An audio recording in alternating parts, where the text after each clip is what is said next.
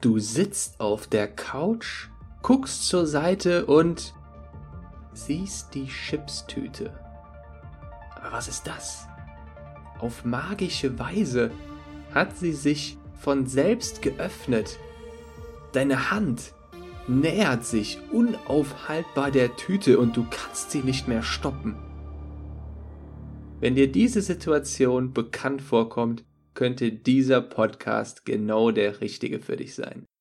Herzlich willkommen zum Monster Fitness Podcast. Herzlich willkommen zum Thema Gewohnheiten verändern und neu erlernen. Du weißt inzwischen bereits, dass unsere Gewohnheiten nichts weiter sind als stabilisierte, aufgebaute neuronale Verknüpfungen. Das heißt, eine Gewohnheit, die wir regelmäßig ausführen, sind nichts weiter als neuronale Verknüpfungen, die mit der Zeit immer mehr gefestigt werden.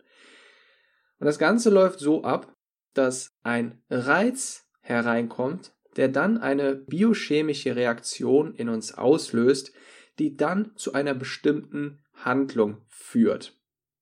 Weil wir eben mit der Zeit genau diese Handlung mit diesem Reiz verknüpft haben. Und der wesentliche Faktor, der das Ganze maßgeblich unterstützt, ist die Belohnung, die am Ende kommt. Ohne Belohnung würden wir kaum eine Gewohnheit erlernen können. Das Modell besteht also grob aus Reiz, Gewohnheit, Belohnung.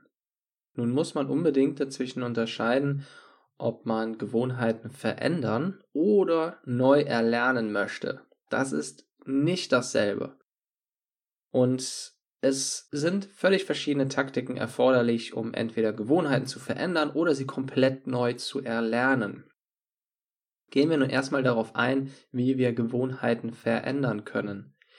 Wenn wir nur dieses Modell, dieses grobe Modell vor uns haben, Reiz, Gewohnheit, Belohnung, dann kann man natürlich an mehreren Stellen ansetzen. Die erste Stelle ist der Reiz.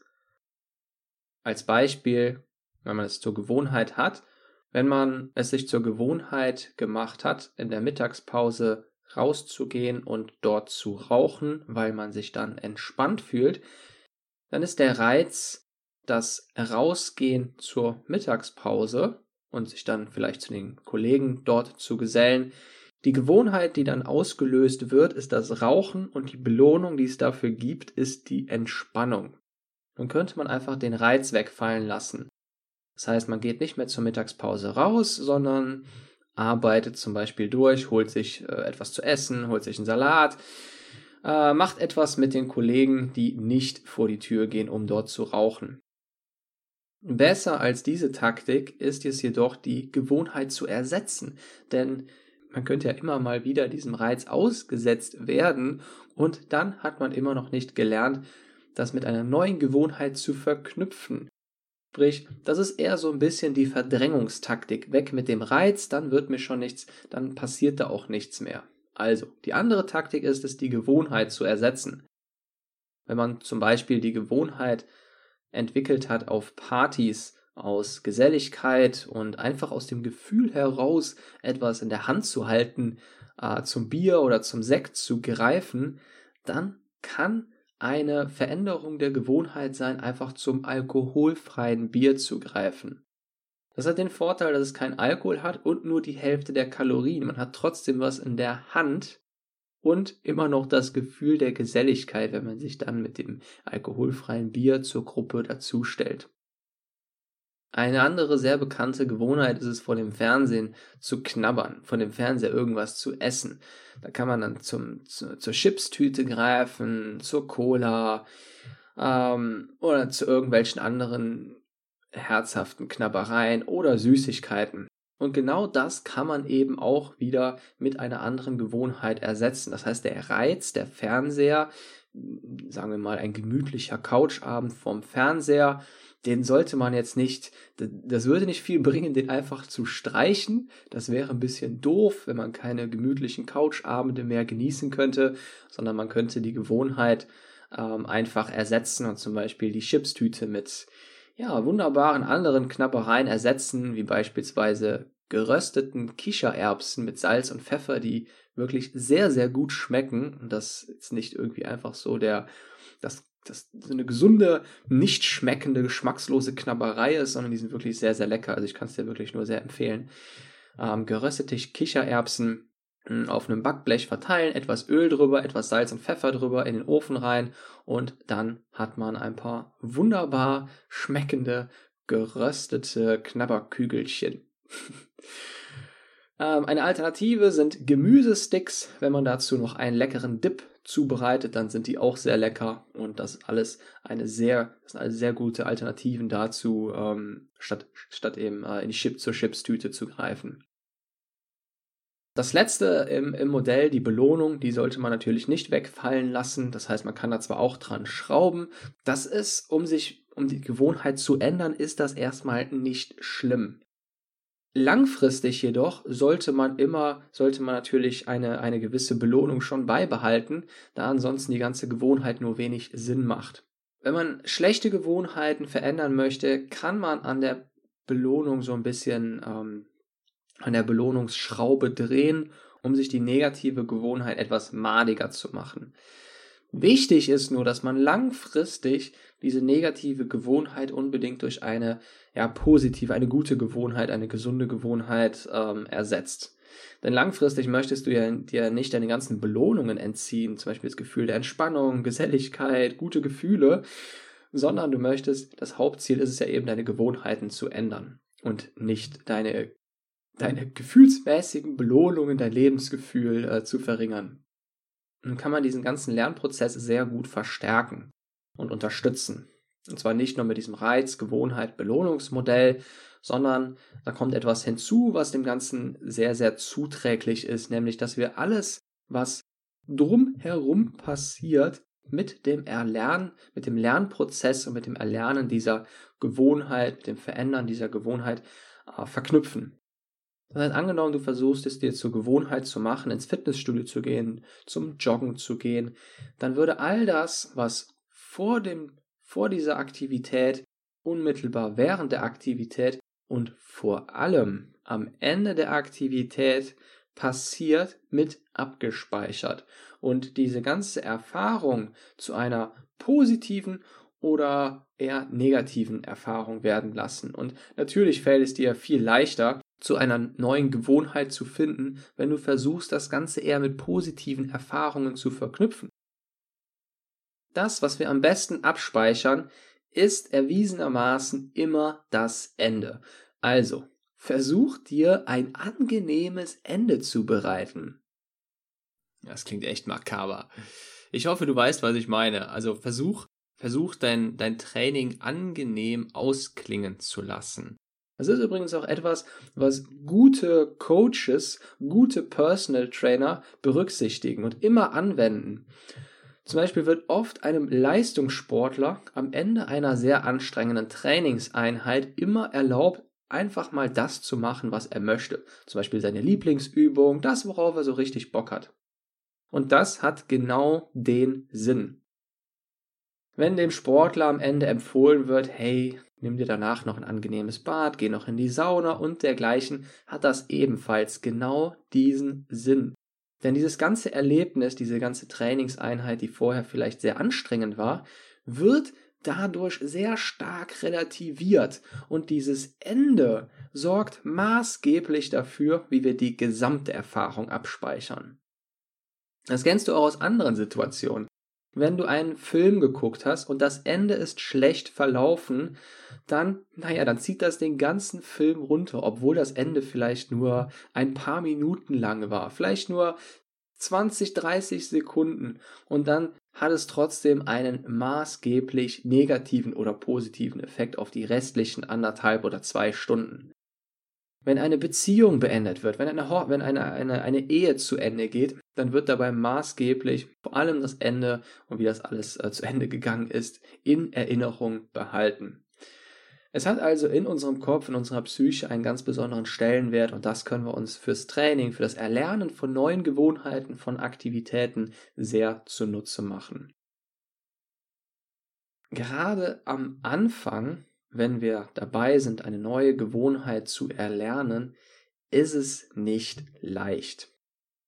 Wenn man am Anfang kein Fan davon ist, zum Sport zu gehen, sich gesund zu ernähren, äh, ins Fitnessstudio zu gehen, sich die Jogging-Schuhe anzuziehen und so weiter, dann kostet das erstmal Überwindung. Das ist eine Herausforderung. Und was man sich da zunutze machen kann, ist, ähm, sich externe Faktoren quasi äh, heranzuziehen. Das heißt, am Anfang ist es nicht schlimm, sondern eher förderlich, wenn man sich ruhig ein bisschen Druck von außen verschafft ähm, und Verbindlichkeiten verschafft. Es kann zum Beispiel sein, dass man mit einem Trainingspartner startet, dass man sich verbindlich zu festen Trainingsterminen verabredet, dass man sich zum Kurs anmeldet, ähm, bei dem man nochmal eine höhere Verbindlichkeit hat, als wenn man sich das Training selbst einteilt. Dass man einem Freund oder einem Partner sagt, dass er oder sie einen bitte naja, so ein bisschen kontrollieren soll, ein bisschen motivieren und nachhaken soll, ob man auch zum Training gegangen ist. Das Ziel ist es nämlich, erstmal diese ein, zwei Monate wenigstens dran zu bleiben. 30 bis 60 Tage sagt man, da gibt es ganz unterschiedliche Aussagen. Da würde ich nicht zu viel äh, Wert drauf legen. Der grobe Wert, der grobe Wert für den Zeitraum, bis man eine neue Gewohnheit erlernt hat, sind so 30 bis 60 Tage. Und da heißt es dranbleiben. Also wirklich das bis dahin durchziehen und das mit den ähm, Taktiken, die man bis dahin gelernt hat, sich also so angenehm wie möglich zu gestalten.